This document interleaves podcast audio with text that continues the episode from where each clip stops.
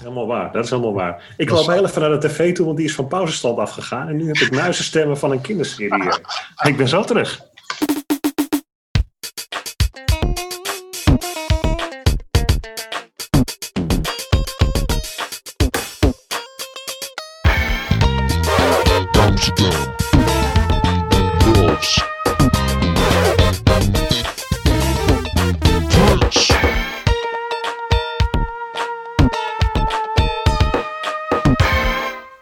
Sam Loves Prince, de podcast over alle albums van Prince.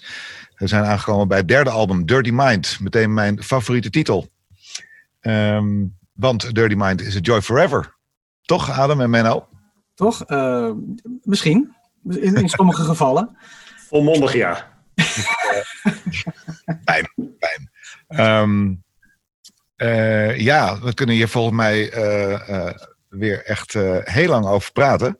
Ook al is het volgens mij een van zijn kortste albums. Het hele album duurt 30 minuten. Oh ja. Chaos in Disorder is misschien ook zo kort. Maar nog een keer? Chaos in Disorder of The Vault zijn misschien ook... Chaos and Disorder, dat is een plaat waar ik heel veel zin heb. Maar dat duurt nog even. Die is volgens mij ook net onder een half uur. Maar, of net rond een half uur. Maar ja, kort, niet aangepakt. Sister, dat duurt maar 1,5 minuut. Ja, gelukkig maar. Het langste nummer is Uptown. Ja. Maar het viel mij op toen ik weer naar het album luisterde. Het is echt zo voorbij. Ja. Zou het een budgetkwestie zijn geweest? Ik bedoel, ik gooi hem elke keer volgens mij op in het begin van de podcast. Maar... Ik heb niks gelezen over het budget. Het is natuurlijk het derde album. Hij had $180.000 en daar had hij ook dit album voor moeten maken. Ja. Nee, ik heb geen idee. Ik weet wel dat dit de eerste album is dat hij thuis opnam in zijn eigen North Arm Drive Home Studio. En ik weet wel dat een budgetkwestie was. Oh, dat was de budgetkwestie, ja. Dat was de budgetkwestie. En in dit geval, want ja, Prince wilde natuurlijk steeds in Minneapolis of thuis opnemen. En die platenbonzen zeiden steeds, nou nee, hoeft niet. Doe maar niet. En in dit geval zeiden ze, geen budget meer, doe maar wel. Ja. Maar hij heeft toch wel ook echt spullen voor zijn studio moeten kopen? Ja. Dus er was toch ergens wel een budget. Maar ik kon nergens vinden online in ieder geval. Er kon in ieder geval geen piano in de kelder. Nee. Oh ja, nee, klopt. Ja. Daarvan. Nou ja, hij moest dus inderdaad een thuisstudio bouwen. En hij kon met geen mogelijkheid een piano daar binnen krijgen. Dat schijnt dan de reden te zijn dat er geen piano op het album staat. Ook, nou, ik hoor wel een CP-80 hoor weer. De Doomy Baby piano, die hoor ik wel op een aantal tracks. Maar dan gaan hoe groot is dat ding? Ik ga toch even... CP-80, hoe groot is dat ding? Hij is niet heel groot, want hij paste in waar mijn zoontje nu slaapt. Daar paste die in. Dus het is een mini... Het is ongeveer de helft van een vleugel. Qua lengte. Dus hij heeft 88 toetsen. Net als gewoon een piano. Maar qua diep is hij denk ik 1,5 meter. Zoiets. Hij is wel loeizwaar. Ik heb hem 4 trappen omhoog, 4 trappen naar beneden moeten tillen. En dat heeft mijn rug geweten. Wekenlang. Ik heb het even gegoogeld. Het ziet er een beetje uit als een uit de kluit gewassen keyboard. Maar echt een uit de kluit gewassen keyboard. Ja, of inderdaad gewoon een kleine piano. Maar, het is in principe qua breedte dus een gewone piano. Qua diepte niet. En het is ook echt gebouwd als een vleugel. Het is echt met hamers en snaren. Maar hij is gewoon iets kleiner qua diepte. En je kan hem meenemen. Je kan hem dus in 2 keer... Je kan hem opvouwen als een soort harp. Dus waar de snaren zitten. Dat is als een soort harpvorm. Dat kan je dus ombuigen. Ja, dat is heel lastig om uit te leggen. Kan je omklappen. En dan een doos eromzetten. Zetten. Dus deze dingen werden gebruikt eigenlijk door alle artiesten die veel met piano's werkten. Zoals Billy Joel en Elton John. En ook Prince gebruikte hem ook altijd live. Als je hem dus ziet staan op die piano bij de 81, 82 tours. Allemaal CP80. Of CP70. Voor live namen ze het altijd mee. Of namens ja, omdat het een vleugel is die je kan meenemen. Omdat je het in twee stukken kan hakken en in twee stukken kan meenemen. Dus als ik jou moet kopen, dan is het dus niet iets om mee te nemen. Nou, niet naar 4 hoog in Amsterdam en dan omlaag. Nee, dat is niet aan te raden. Maar het kan wel. Er zit een flightcase omheen gebouwd. Het zou kunnen dat dit hem wel dus is gelukt in zijn hoofd. Okay. Dus misschien dat die piano wel in die kelder past. Dat zou kunnen. Daar komen we nu al kletsend achter. Wat fijn. Zijn er nog smeuïge verhalen over dit album te vinden? Zijn er toffe video's van gemaakt? Ja. Laat ik maar eens even wat vragen de ruimte in. Nou, toffe video's vind ik in ieder geval niet. Niet? Nou ja, is het? Uptown en Dirty Mind zijn toch de videoclips die hier vandaan komen. Het is gewoon wat Prince in die tijd eigenlijk altijd deed. Het is het decor van de tour in een studio zetten en dat dan opnemen. Playbacken. En het is wel... Lisa Coleman is voor het eerst te zien in de video. Welke? Volgens mij in allebei. Ja, volgens mij ook. Het is op dezelfde dag opgenomen. Ja, het is op dezelfde dag opgenomen. En André Cymone is voor het laatst te zien in een video van Prince. Want die begon die begon vrij snel daarna zijn solo carrière. Mm-hmm. Het is wel volgens mij voor het eerst dat Prince in zijn... Dus staat ook op de hoes natuurlijk met zijn Rude Boy brosje. Het is wel volgens mij voor het eerst dat Prince in een onderbroekje en serretels en hoge hakken... Dus die personage komt hier eigenlijk voor het eerst naar voren in video's en beeld. Ja.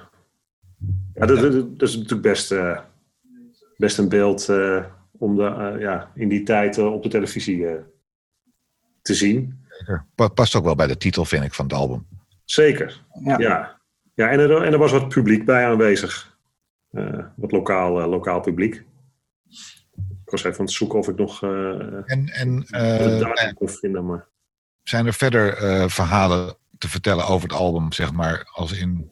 smeuig of iets? Nee, eigenlijk niet. Niks smeuigs hoor. Het is volgens mij een hele bedachtzame set geweest van hem. Dus hij is in ieder geval uitgebracht op 8 oktober. Volgens mij hadden we dat nog niet... oktober 1980. Precies. En dat is nog geen jaar na Prince. Ja, ongelooflijk vind ik dat. En hij heeft... de meeste nummers zijn geschreven op tour met Rick James. En...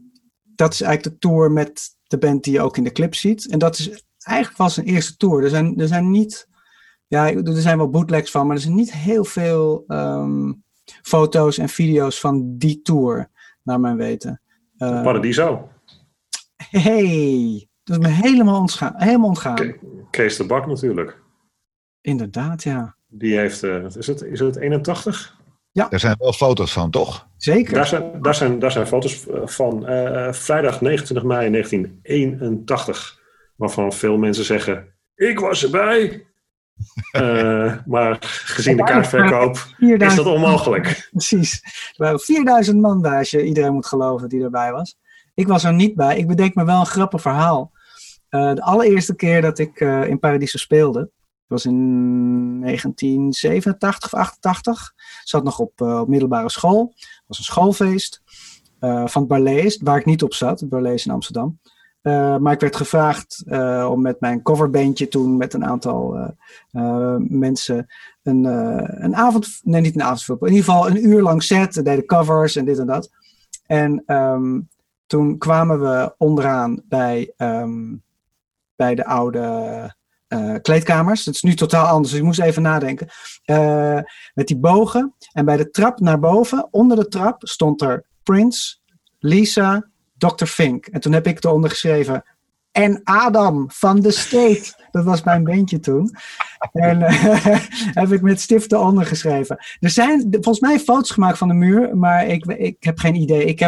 Ik heb toen wel foto's gemaakt, ik weet niet waar ze zijn. Maar ik was echt zo van, oké, ik hoor nu bij The Revolution. Want... Oh, je bedoelt de foto waar jouw naam dan ook onder stond? Ja. Mocht er iemand luisteren en weten wie die foto heeft, stuur hem op. Zijn er foto's van die muur? Dan is absoluut zeker Dr. Fink, Lisa en Prince daar... Die hebben daar een handtekening achtergelaten met daaronder een 16-jarige Adam van de State. Maar is dat dezelfde muur die je ziet op die foto van Kees de Bak, of niet? Ja, ik denk het wel. Ja, oké. Want dit is dan 5 jaar later, hè? Dus. Ja, nee, precies. Maar op die foto van Kees de Bak, dan zie je volgens mij Prince voor de muur. En dan zie je Prince linksboven hem, geloof ik, geschreven. Ja. Maar dan zie je die andere namen die jij net noemde. Ja. Die zie je volgens mij niet op de foto. Maar dat kan misschien me vergissen. Dat ergens anders hoor. Het zou kunnen dat Prince boven stond en dat de rest van de band beneden. Dat zou nog. Oké. Het enige wat ik wel weet is dat Kees de Bak zijn Engels vrij slecht was. Mm-hmm. Dus hij zei altijd maar tegen artiesten... Ga tegen de muur aanstaan. En dat kon hij nog... dat is natuurlijk het Nederlands wat ik zeg, maar... Hij zei altijd van... gaan we tegen de muur aanstaan. En bijna al zijn foto's zijn artiesten tegen de muur aan. En hij heeft die foto gemaakt van Prince in Paradiso, beroemde foto dat je gitaar likt. Ja. Nou, hij was ook de enige fotograaf die foto's mocht maken na het concert. En daar kreeg hij 5 minuten, geloof ik, voor. Die contactsheet die zwerft al ergens op het internet. Dan zie je ook hoe weinig foto's daarvan Prince voor die muur zijn. Het zal echt klik, klak, klik en klaar geweest zijn. Grappig. Ik zit nog te denken, waar heeft hij misschien nog meer gespeeld in die tijd? Weet jullie dat? Dus in Londen sowieso. Ja, oké. En verder in Europa weet ik het eigenlijk niet. Ik weet alleen dat hij dan in december 1980 en voorjaar 81 in de Verenigde Staten het album... Hij heeft gespeeld om het album te promoten. Dat weet ik wel. Oh, nog 1 ding over die foto trouwens. En ik hoop dat een luisteraar ons kan helpen erbij. Of misschien ook helemaal niet. Want het is een beetje... Maar die Kees de Bak die vertelde van... Hij heeft al een foto gemaakt van Prince in de kelder na het concert. Maar hij heeft ook een foto van een fan die een spuit gevuld met urine... leeg spuit over Prince. Hè? En het kan zijn dat het interview wat ik las... dat daar een soort van foutje in de tekst staat. Maar ik heb zoiets van... Ik kon die foto ook nergens terugvinden. Fake maar ik vond het nogal een goor detail. Ja. Maar goed. Misschien dat een luisteraar dat op onze Facebook kan zetten... Inclusief foto, ik heb geen idee. Het was natuurlijk wel het punktijdperk in Paradiso, dus dat soort dingen werden wel gedaan. Ja. Ik zit even te kijken. Dus hij was toen eigenlijk op tour met Rick James, dat is eigenlijk wat ik weet. En zij hadden ook de hele tijd een soort... Rick James vertelt dan in zijn bio dat iedere avond... Zeg maar, hoe langer de tour vorderde, hoe meer Prince dingetjes overnam van Rick James. Zeg maar, hoe die begon te zwaaien met zijn microfoon, hoe die dingen met het publiek heen en weer ging doen. En op een bepaald moment was Rick James een beetje pist van, dan kom ik met mijn show en dan doe ik eigenlijk precies wat jij net hebt gedaan. Maar daar waren ook wel wat behoorlijke woordenwisselingen over. En volgens mij, ik weet niet hoe lang die tour geduurd heeft, maar niet heel lang. En dus, maar goed...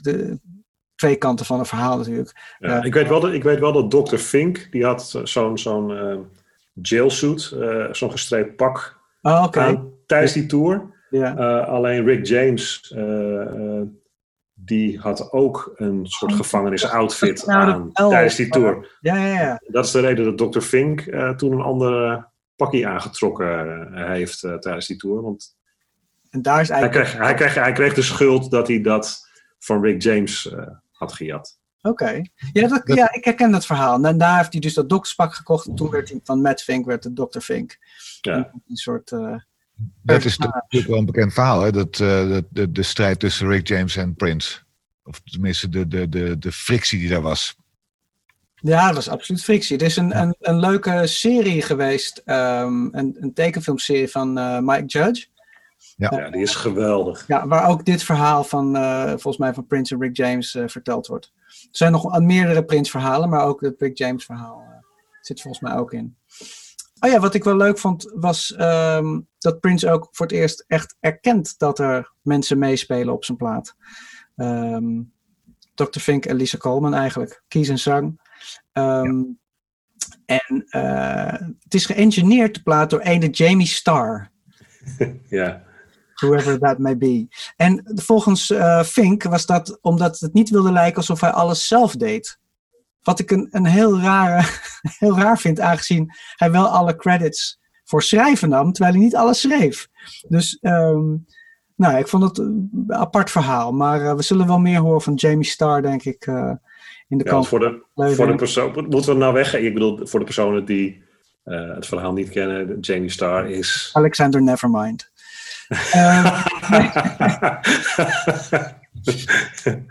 Oftewel... Ja. Nevermind is Camille.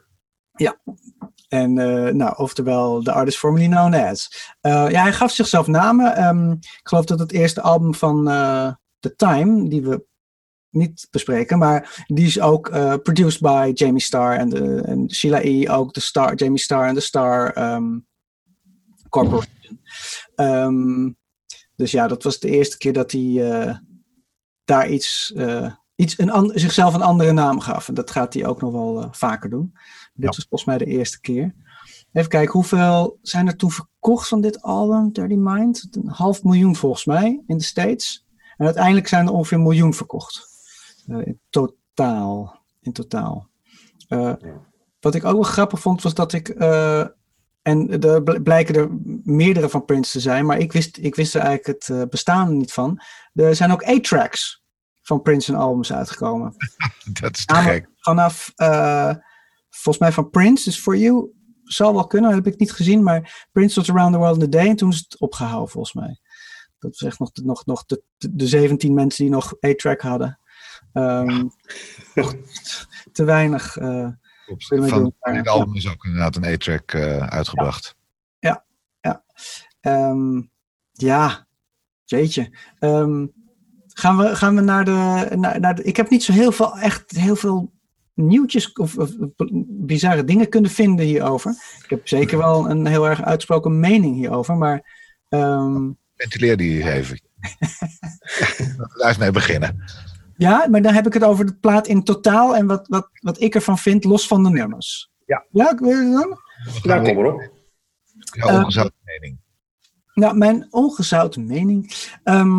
Eigenlijk vind ik dit is zijn meest experimentele plaat, vind ik. En zeker als je kijkt in de context van het jaar 1980, als zwart artiest.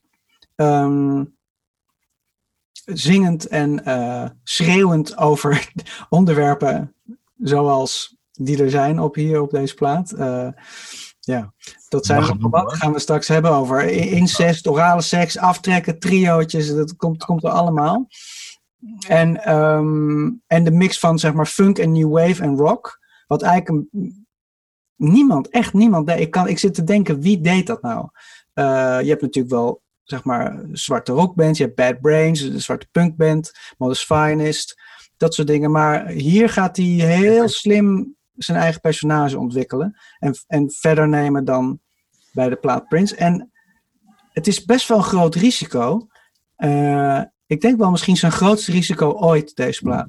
En daarom hou ik ook heel erg van deze rude boy Prince. Want hij neemt risico's, hij wil zichzelf bewijzen.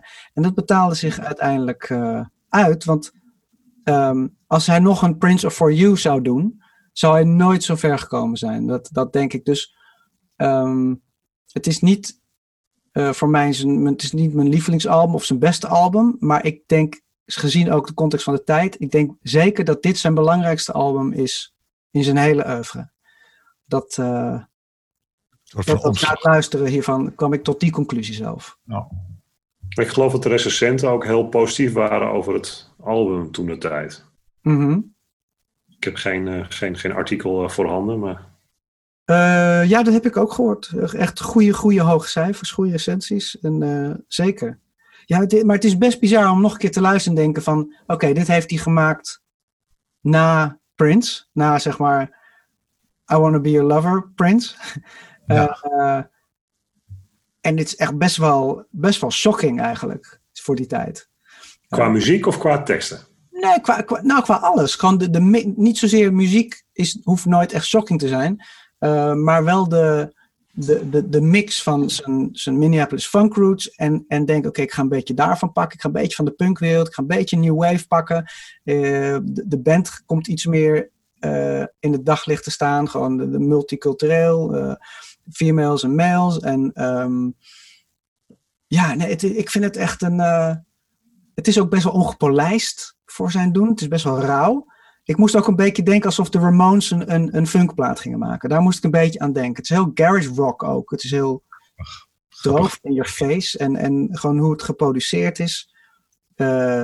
Veel ongepolijster. Ja, dat is de conclusie na het luisteren. Leuk. En we kunnen in de nummers stappen, maar ja. Ik heb ook begrepen dat, en ik weet niet of het een interview was met Jimmy Jam of Terry Lewis of met een ander bandlid, dat in Minneapolis dit ook gewoon qua muziekstijlen de radio draaide zowel R&B als new wave, garage rock-achtig iets. En dat Prince dan ook beïnvloed zou zijn, gewoon ook, nou niet beïnvloed, maar... Het zit ook in het was gewoon de algehele sfeer ook wel een beetje in Minneapolis in die tijd. Hij wilde ook gedraaid worden op de radio. Pardon, wat zei je, Phil? Hij wilde ook gedraaid worden op de radio. Daartussen, ja, maar deze plaats is niet echt heel radiovriendelijk. Nee, daar zat ook een waarschuwing bij. Als de radiostations het album toegestuurd kregen ter promotie... Er zat ook een briefje bij met een waarschuwing van... ik zou het eerst even luisteren voordat je het draait. Ga het niet zomaar opzetten en denken... nummer 3, kant A, let's go. Nou, wat grappig. Ja. Ik hoorde trouwens wel dat... nu je vertelt dat Jimmy Jam vertelde op de Questlove podcast... een tijdje terug over First Avenue. De club natuurlijk waar Prince groot is geworden, zeg maar, voor zijn grote publiek. Dus volwassen is geworden, laat ik het zo maar noemen. En waar hij heel veel succes heeft behaald. En Purple Rain is opgenomen. Maar First Avenue was een hele toffe club in die tijd. Want er komen ook nog, bijvoorbeeld Replacements is een punkband. Komt ook uit Minneapolis. En die mochten daar spelen. Terwijl geen enkele venue eigenlijk een punkband wilde. Hetzelfde geldt voor de eerste band van Jim Jam and Lewis. Of de band van Morris Day. Enterprise en Flight Time, die kregen de kans om daar te spelen. En Prince Band met Grand Central ook. Dus hij zei ook, er was zo'n... ik ben zijn naam vergeten, de man die het opgezet heeft en die programmering deed. Het was een hele liberale, grote muziekgemeenschap in Minneapolis die niet alleen funk was, maar gewoon best wel veel grote bands uit die tijd zijn begonnen in First Avenue. En ik denk dat, hoewel ze niet echt mingelden, waren ze heel erg... wisten ze absoluut van elkaars bestaan. Dus dat vond ik ook wel een grappige anekdote. En ik weet zeker dat Prince... hij heeft dezelfde achtergrond als al deze andere mensen. Dus hij zal het zeker ook meegenomen hebben. En zeker daar ook wat bandjes gezien hebben in die tijd. Als ik naar het hele album luister... Dan heb ik zoiets van... dit heeft hij geschreven en gemaakt vlak na zijn eerste album. Oh ja? Ik zou qua volgorde zou ik Prince pas hierna zetten. Dat is mijn gevoel. Zo luisterde ik naar het album. Nee. Juist door dat rauwe ongepolijste nog. Dat het nog... Maar ik vind het wel... Het klopt, ik kan me wel vinden in wat jij zegt. Nou, we zullen het natuurlijk... Ik bedoel, dit is de volgorde die we krijgen. Maar daar kunnen we niet zoveel aan doen. Maar ja... Dat was wel mijn gevoel weer toen ik het hele album weer hoorde. Er staan overigens 5 tracks op van de 8. Die we ook met enige regelmaat draaien. Op feestjes. Dat is toch wel frappant. Vind ik. Ja. Zullen we de tracks eens even gaan doornemen? Gezellig. Dingelingeling. Yes. Is er weer tijd voor. Dirty Mind, hè? Ja, titeltrack. Ja, dat is wel wat me opviel dan weer als... de muzikant ik ben, om het uit te pluizen. Ten eerste heeft Fink het synthesizerloopje geschreven. Ja, daar is hij ook voor gecredit. Ja, het blijkt dat hij het heeft opgenomen. Fink ging naar huis. Prince bleef nog even achter in zijn home studio. volgende ochtend zei hij, moet je eens luisteren wat ik heb gedaan met je akkoorden. En de hele nummer was klaar de volgende ochtend. En is je gelijk geïnteresseerd met de band. Maar wat ik wel leuk vind, het is een nummer waar de bas op de 1, 2, 3 en 4 is. Bom. Maar we het vorige keer hadden over, wat was het, When We're Dancing Close and Slow. Waar die steeds op de 1 is om de 8. Nu is hij op de 1, 2, 3, 4. En dat trucje heeft hij later gedaan bij Controversy. Pom, pom, pom, pom, pom, pom. De bas gaat alleen maar één noot. Dat doet hij later ook bij 99. Pom, pom, pom, pom, pom. Dus hij heeft, dit is de eerste keer dat hij dat doet. Dirty Mind. Dat heb ik ontdekt. Ik vind nu al een classic uitzending. Aflevering. Omdat jij gewoon weer de instrumenten doet en de zang. Precies. Ja, ik krijg er geen genoeg van. Oh, lievelingsnummers van de plaat. Hey. Oh, goeie. Mijn is Head. Ja, voor mij ook. Ja. Nee, mijne niet. Zo. Gelukkig. Mijne is het tweede nummer die we gaan bespreken op de plaat. Nummer 2 van kant A. When You're Mine. Ja. Dat is mijn nummer. Nou, het is super new wave, maar er zit de falsetto in die we kennen. Er wordt vet synth gespeeld en super goede hooks. En wat ik zo grappig vind, en dat was me dan ook niet echt helemaal opgevallen, er zitten heel veel high school harmonies in. Ik ga het nu niet weer zingen, maar... Adam, toe. Ja, er zit... het is een vrij simpel nummer als je gewoon naar de akkoorden kijkt. Maar er zit zo ongelooflijk veel in. En ik hou gewoon van dat nummer. Ik vind het gewoon een heel knap nummer. Het is een nummer die zeg maar bij wijze van spreken... bij wijze van spreken Bruno Mars nu in een funkversie zou kunnen doen. Maar... die ook door Bruce Springsteen niet zou misstaan op een E Street band plaat. Ik vind het een heel... Hoor je er ook iets van John Lennon in? Nee, niks. Nee, het schijnt namelijk zo te zijn dat terwijl de band van Prince naar Disney World ging, schreef Prince dit nummer op zijn hotelkamer al luisterend naar muziek van John Lennon. Geen idee of het waar is. Maar... dat zou waar kunnen zijn, maar of het dan... Ja, ik hoor het ook niet. Nee. Ik probeerde gewoon leuk John Lennon erin te fietsen. Ja, that's it. Het is overigens echt heel vaak gecoverd, deze track. Oh, ja. En in allerlei stijlen. Hele mooie ballads met, van singer-songwriters tot... een of andere hele slechte heavy metal, death metal versie. Het gaat echt alle kanten op. En die meeste covers zijn echt heel slecht. Maar er is één cover. En dat is wel grappig. Het is niet een directe vertaling. Maar het is een Nederlandse versie van When You Were Mine. Die is gemaakt door Bob Fosco. Oftewel Geert Timmers. Die in 2020 is overleden. En die heeft hij genoemd Volle Maan. Maar die is nooit uitgebracht. Bob Fosco was zelf een behoorlijk grote Prince-fan. En heeft die track ooit voor eigen gebruik gemaakt. Omdat hij het leuk vond. En ik heb hem, door zijn kinderen heb ik hem bemachtigd. En we kunnen even een heel klein stukje van laten horen. Ja, dat ben ik benieuwd. Het is volle maan. Ik ben vannacht op zoek naar jou gegaan. Jij bent van mij. Wees alweer een spijker.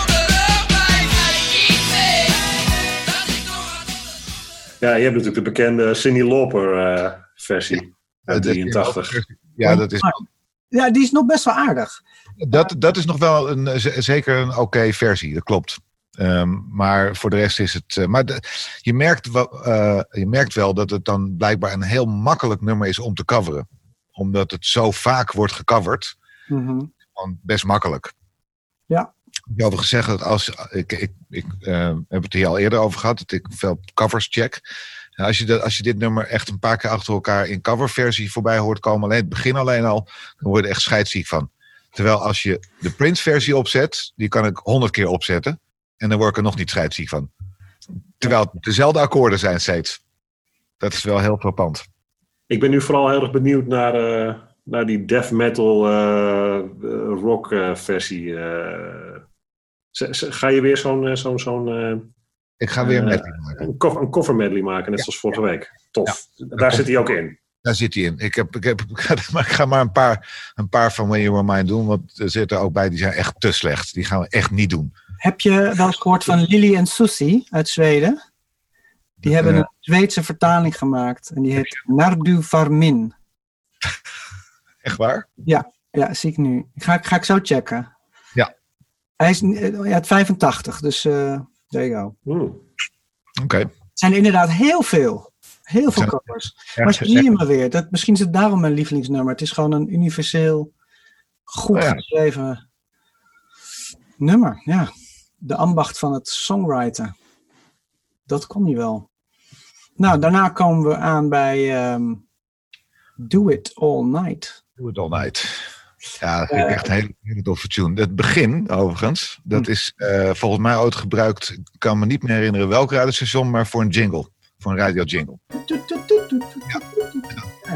Voor een nieuwsflits, aankondiging, dingetje, iets. Maar dat staat er nog steeds bij.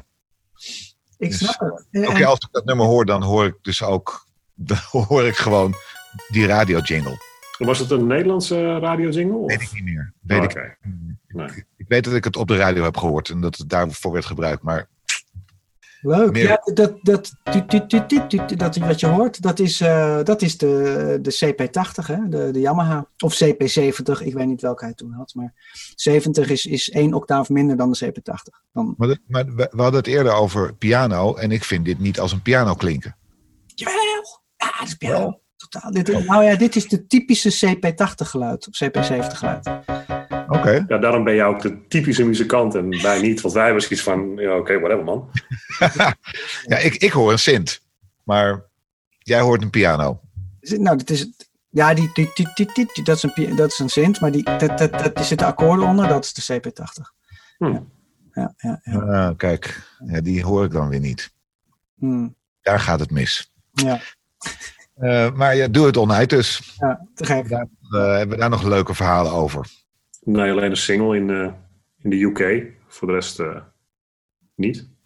Ja, ik hoor wel dat dit nummer echt goed gemaakt is. Net zoals heel veel nummers weer in het verlengde van de vorige plaat. Goed voor live. Dit nummer gaat volgens mij super lekker live. Heeft hij ook gedaan, dat weet ik. Maar dat hoor je door die breaks erin en die... Ja, momenten dat hij even zijn pasjes her en der kan doen. Die hoort het gewoon terug in dit nummer. Ja. Er zijn 5 singles uitgebracht van dit album, hè? Wat? Maar uit verschillende landen, op verschillende tijden. Ja, en promo-singles. Dus er zijn een aantal nummers. Alleen een promo. En is waarschijnlijk nooit officieel uitgebracht op die manier. Dat waren promo-singles ter promotie van de UK-tour. Nee, Dirty Mind en Uptown en When You Were Mine zijn wel de grote singles dan. Got a Broken Heart Again. Yeah. Ja. Ja. Echt hele mooie plaat ook weer. Ja. Te vertellen eigenlijk. Nee. Over de volgende wel. Niet Uptown. Zozeer, niet Uptown. Niet zozeer over het nummer zelf. Hoewel, wacht even, was dat nou dit nummer? Heeft André Cymone de bas voor bedacht, schijnt. Ja. Dat claimt hij in ieder geval zelf. Ja, is heel goed mogelijk. We zullen het nooit weten. Maar ik ben 2 of 3 keer... Nee, ik ben 2 keer in Minneapolis geweest. Moest even nadenken. 2 keer. Het voelt vaker. Ik ben heel erg gek op Minneapolis. Ik heb daar hele toffe dingen gezien. En... ik heb op een dag... want The Revolution speelde hun eerste reunion concert. Dit gaat trouwens helemaal niet over het album, maar dan met de context. Ze speelden daar in First Avenue. En dat was een avond voor het goede doel. Want Bobby Z had net een hartaanval gehad. En voor de Hartstichting. Hij was nu dus een jaar verder. Het ging goed met hem. Gingen ze een benefiet doen met The Revolution. 2013 is dit. En ik vloog dus daar maar naartoe. Ik heb een kaartje gekocht. En een paar dagen voordat ik zou vliegen, zei beste vriend Jason, weet je wat, ik ga mee. Dus wij vlogen naar Minneapolis, 10 uur vliegen. En ineens dacht ik, oh man. En dit was nog voor alle, ja weet je wel, nu weten we dat ze weer spelen. Maar hier hadden ze al jaren niet samen gespeeld. En ik weet nog dat ik in het vliegtuig was. En ik dacht, en het is februari, hè, dus heel koud. Dus ik dacht, what if there's shit? Dan heb ik echt superveel geld uitgegeven om naar Minneapolis te gaan. Gelukkig had ik ook andere dingen te doen hoor, maar ik ging dan natuurlijk daarvoor heen. Afijn, Jason en ik hebben een ochtendje gewandeld door Minneapolis en kwamen toen bij een gebouw en daar stond heel groot op Uptown. En dat was ook de plek waar er danceparties gehouden werden. En we hebben toen tegenover Uptown in een koffiehuisje koffie gedronken, ontbeten met een whatever. En het was heel grappig om daar te zijn en te bedenken, oké, ja, dit is wel echt de stad van Prince. Nadat we al die grote mural hadden gezien van de nootjes, weet je, waar ook die oude foto van hem met al die notenbalken achter hem. Daar ben ik ook geweest, ook foto gemaakt. En toen kwamen we bij Uptown en daar hebben we koffie gedronken, 's ochtends. Voor dat gebouw. En het staat er nog steeds. En die letters staan er nog steeds. En het nummer gaat daarover. Oh, die gaat over die club Uptown. Nou, oh. Ja, het is het district. Maar het is natuurlijk ook over die club. En het is ook Uptown. Hij heet ook Uptown. Je kan het ook nog steeds zien. En dezelfde letters. En als je foto's kijkt van 30, 40 jaar terug. Zelfde letters. Over letters gesproken. Ik vind trouwens de achterkant van de hoes, van de platenhoes, echt geweldig. Ja. Zo met die druipende letters? Ja, vind ik echt super sterk. Ja. Heeft u dat zelf gespoten? Zelf gespoten, ja. Echt waar? Ja. Ik weet niet waarom ik dat weet. Maar dat heb ik... Dat is leuk. Dat is zo, bij deze. Ja. Alles wat je op internet hoort is waar. Dus, nou, ik vind het vooral heel tof dat je... Ja, normaal heb je natuurlijk gewoon... een font en dan netjes. En zeker in die tijd. Nou, dat het zo op de muren gespoten is. Dat vind ik wel echt... dat vind ik dan wel edgy. En toen ik klaar was, kon je ervoor liggen. Ja. Een foto gemaakt. Ja, nee, maar ik hou echt van het nummer Uptown. Ja. De gekke tune. Ja, dat is bij mij is het altijd... ik verwacht natuurlijk de vraag, wat is je favoriete nummer? Dan gaat het voor mij wel tussen Head en Uptown. Je hebt er 2. Dat mag. Nou ja, maar ja, het is altijd zo van de ene dag is het een en de andere dag is het ander.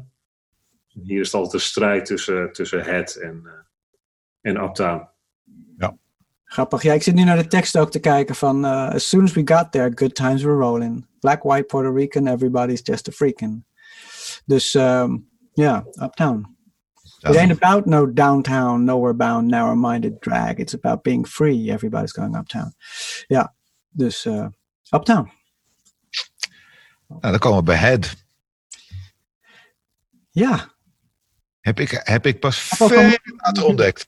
Oh ja? Ik dacht dat het altijd over een mannequinhoofd ging, waar die verliefd op was. Sorry. Je hebt toch iets native English? Oh yes, I'm sorry. Ik geloof er helemaal niks van. Ja. Yeah. Nee, ik heb dit nummer echt heel laat ontdekt. Ik denk dat ik dit ergens eind jaren 90 pas heb ontdekt, dit nummer. Oké. Plotseling viel het kwartje. Ik weet ook niet hoe dat kan, maar dat heb je wel eens met muziek natuurlijk. Dat is het mooie. En en vanaf dat moment had ik zoiets van, ik vind dit nummer echt helemaal te gek. En vandaar dat het mijn favoriete track van het album is. Oké. Ik speelde deze heel vaak met mijn band. Ja. Waarom? Dat het gewoon gegarandeerde... blowjobs backstage. Okay. Ja. Was het maar zo. Maar nee, niks ervan gemerkt. Wij deden hem heel vaak. Omdat hij gewoon lekker qua... Kijk, ik ben keyboardspeler vooral. Dus qua keyboards is hij heerlijk. En de solo van Dr. Fink was vooral een hele grote inspiratie. Voor mij voor mijn synthesizer toekomst, zeg maar. Het is echt een waanzinnige solo. En hij speelt hem nog steeds te gek. Ik vind die groove ook echt te gek. Ik vind het echt een hele vette tune. Ja. Nou, dan komen we bij Sister. Ja, shockrocker. Ja, echt. Ja, toch? Dat is het volgens mij. Volgens mij is hij puur van, ik ga nu lekker gewoon iets shockings doen. Ja, want mocht je nou een leek zijn op het Prinsgebied, waar gaat de tekst dan over? Ja, over incest. Van mijn sister was the hottest one. Oh yeah, I was only 16, but I guess that's no excuse. My sister was 32, lovely and loose. Dus ja, there you go. Never made love to anybody else but me. She's the reason for my sexuality.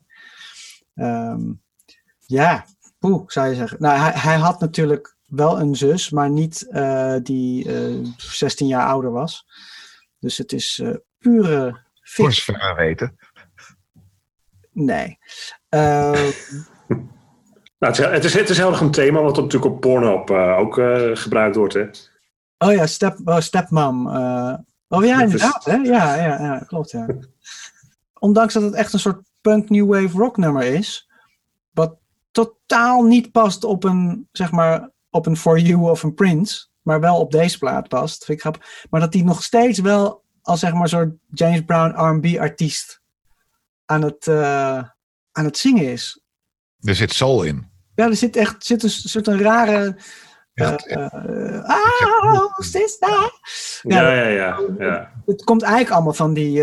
please! Van die, dat is zijn... daar komt het toch vandaan. Ik bedoel, James Brown en dat gegil. Dus,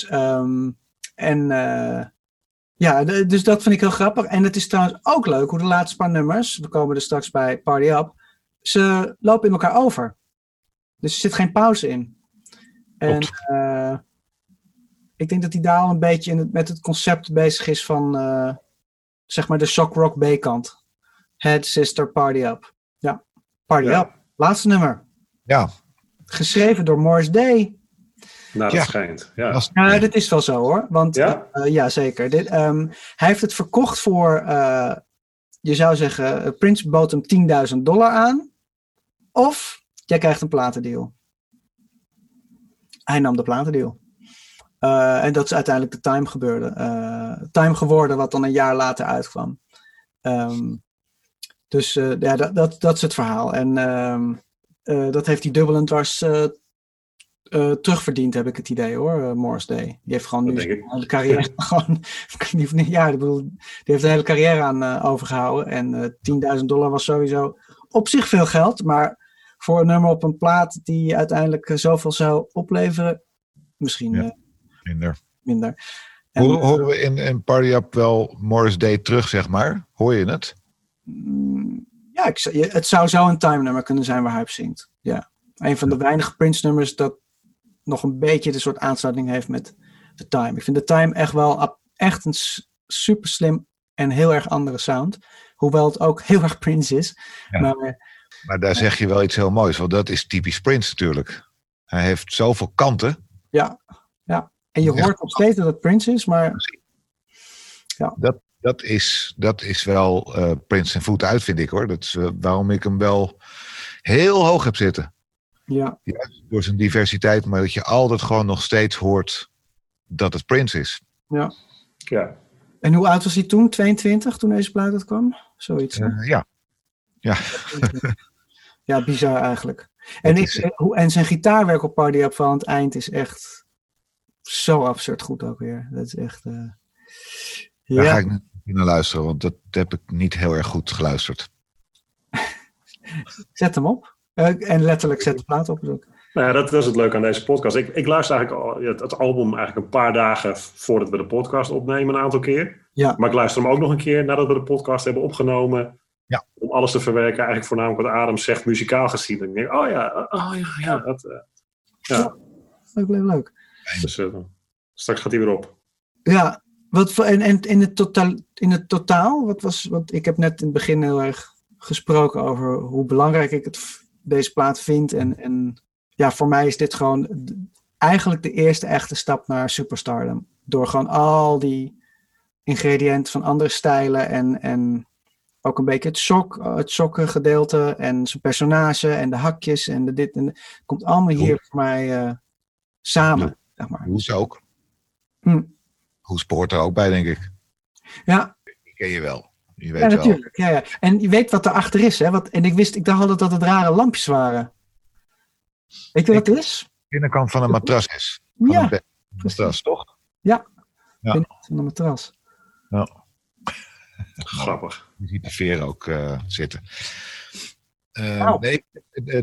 Menno, want ik heb al gezegd dat het voor mij was het eerder een album wat ik meteen naar For You zou bedenken, want dat die toen zou gemaakt zou hebben en Prince later. Ja, wat ik heel mooi vind van Prince is dat hij zo veelzijdig is. Daardoor heeft hij denk ik ook heel veel verschillende soorten fans. Ik ben heel erg liefhebber van Prince zijn funk kant. En zijn ballads. Qua funk is dit album natuurlijk wat minder... het is meer de rockachtige Prince die je hier hoort op het album. Ja, het is niet een album wat ik heel vaak... het is meer van, ik zet losse nummers op van dit album. Hmm. Ja, maar dat zijn er toch 5 van de 8 die je misschien snel zou opzetten. Denk ik. Ja, bij mij 2 of 3 die ik echt met regelmaat opzet. Uptown, Head en Party Up. Die draai jij. Ja, Dirty Mind ook wel. Het is natuurlijk afhankelijk. Ja, en er is trouwens in mei 1981, ik ga nog even linksaf, maar werd in Engeland een Dirty Mind outtake nog op een single gezet ter promotie van de tour. Gotta Stop Messin' About. Dat is een B-kantje. Ja. Dus het werd later dan inderdaad als B-kantje op de maxi-single van... Precies. Let's Work uitgebracht. Een Controversy. Oké. Klopt dat? Volgens mij. Maar volgens mij is het nummer Gotta Stop Messin' About als A-kant ter promotie uitgebracht. Ja. In Engeland. Die zou ik moeten... Die zou ik wel willen hebben, dat singeltje. Ja. Nou, ik zou zeggen, ga op zoek. De first non-related, non-album track, die eigenlijk voor B-kantje gebruikt was, werd nu dus als singeltje gedaan. Ja, Gotta Stop Messin' About. En op de andere kant, I Wanna Be Your Lover en Head. Dat is een hele bizarre... Is dat een duur als je hem zou moeten kopen? Jij wil hem hebben? Ik wil hem hebben, ja. Ik wil hem nu hebben. Je wil hem nu hebben, je gaat naar Discogs toe. Precies, Discogs. Nee, niet alles verklappen hoe we dat doen. Het is vast bij wel algemeen bekend, toch? Je moet altijd nog uitknippen. Ja, oké, die gaat voor ongeveer 100. Ja, ik zie ze ook voor 200, maar 120 en eentje van €90. Dus voor zover gaan ze. Dus mocht je hem nog in je jukebox willen zetten, dan ben je dat kwijt.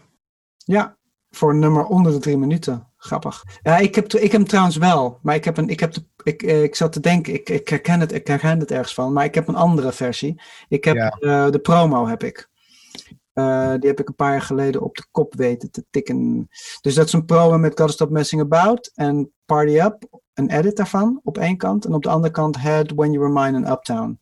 Oké, dus een soort EP... Volgens mij heb ik hem met Horny Toad op de andere kant. Het is volgens mij een unofficial release geweest. Klopt. Een hele lelijke release ook.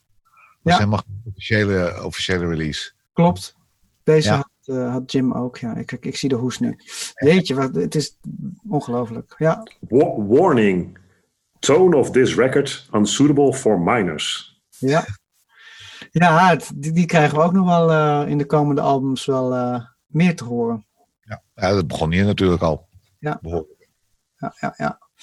Nou jongens, dat was hem. Welk album gaan we volgende week doen trouwens? Ja, welk album? Controversy. Ja, Controversy. Daar heb ik ook weer heel veel zin in. Ja. Er valt ook heel veel zin in om die weer van begin tot eind op te zetten. Zeker. Maar eerst nog even naar Dirty Mind luisteren nu. Nadat we dit allemaal hebben besproken. Yes. En jongens en meisjes, op Facebook willen we graag jullie reacties, acties, vragen. Anekdotes, favoriete nummers. Precies. We hopen dat je weer genoten hebt. Ja, ook dat. En dan zien we elkaar over een weekje weer. Hè? Yes. Tot de volgende. Tot de volgende. Yo. Yo. Ja. Dan kan je hem er straks tussen plakken. En gaat Adam hem nu nazingen? Nee, sorry. Volle maan, volle maan. Oh, dat is Anne.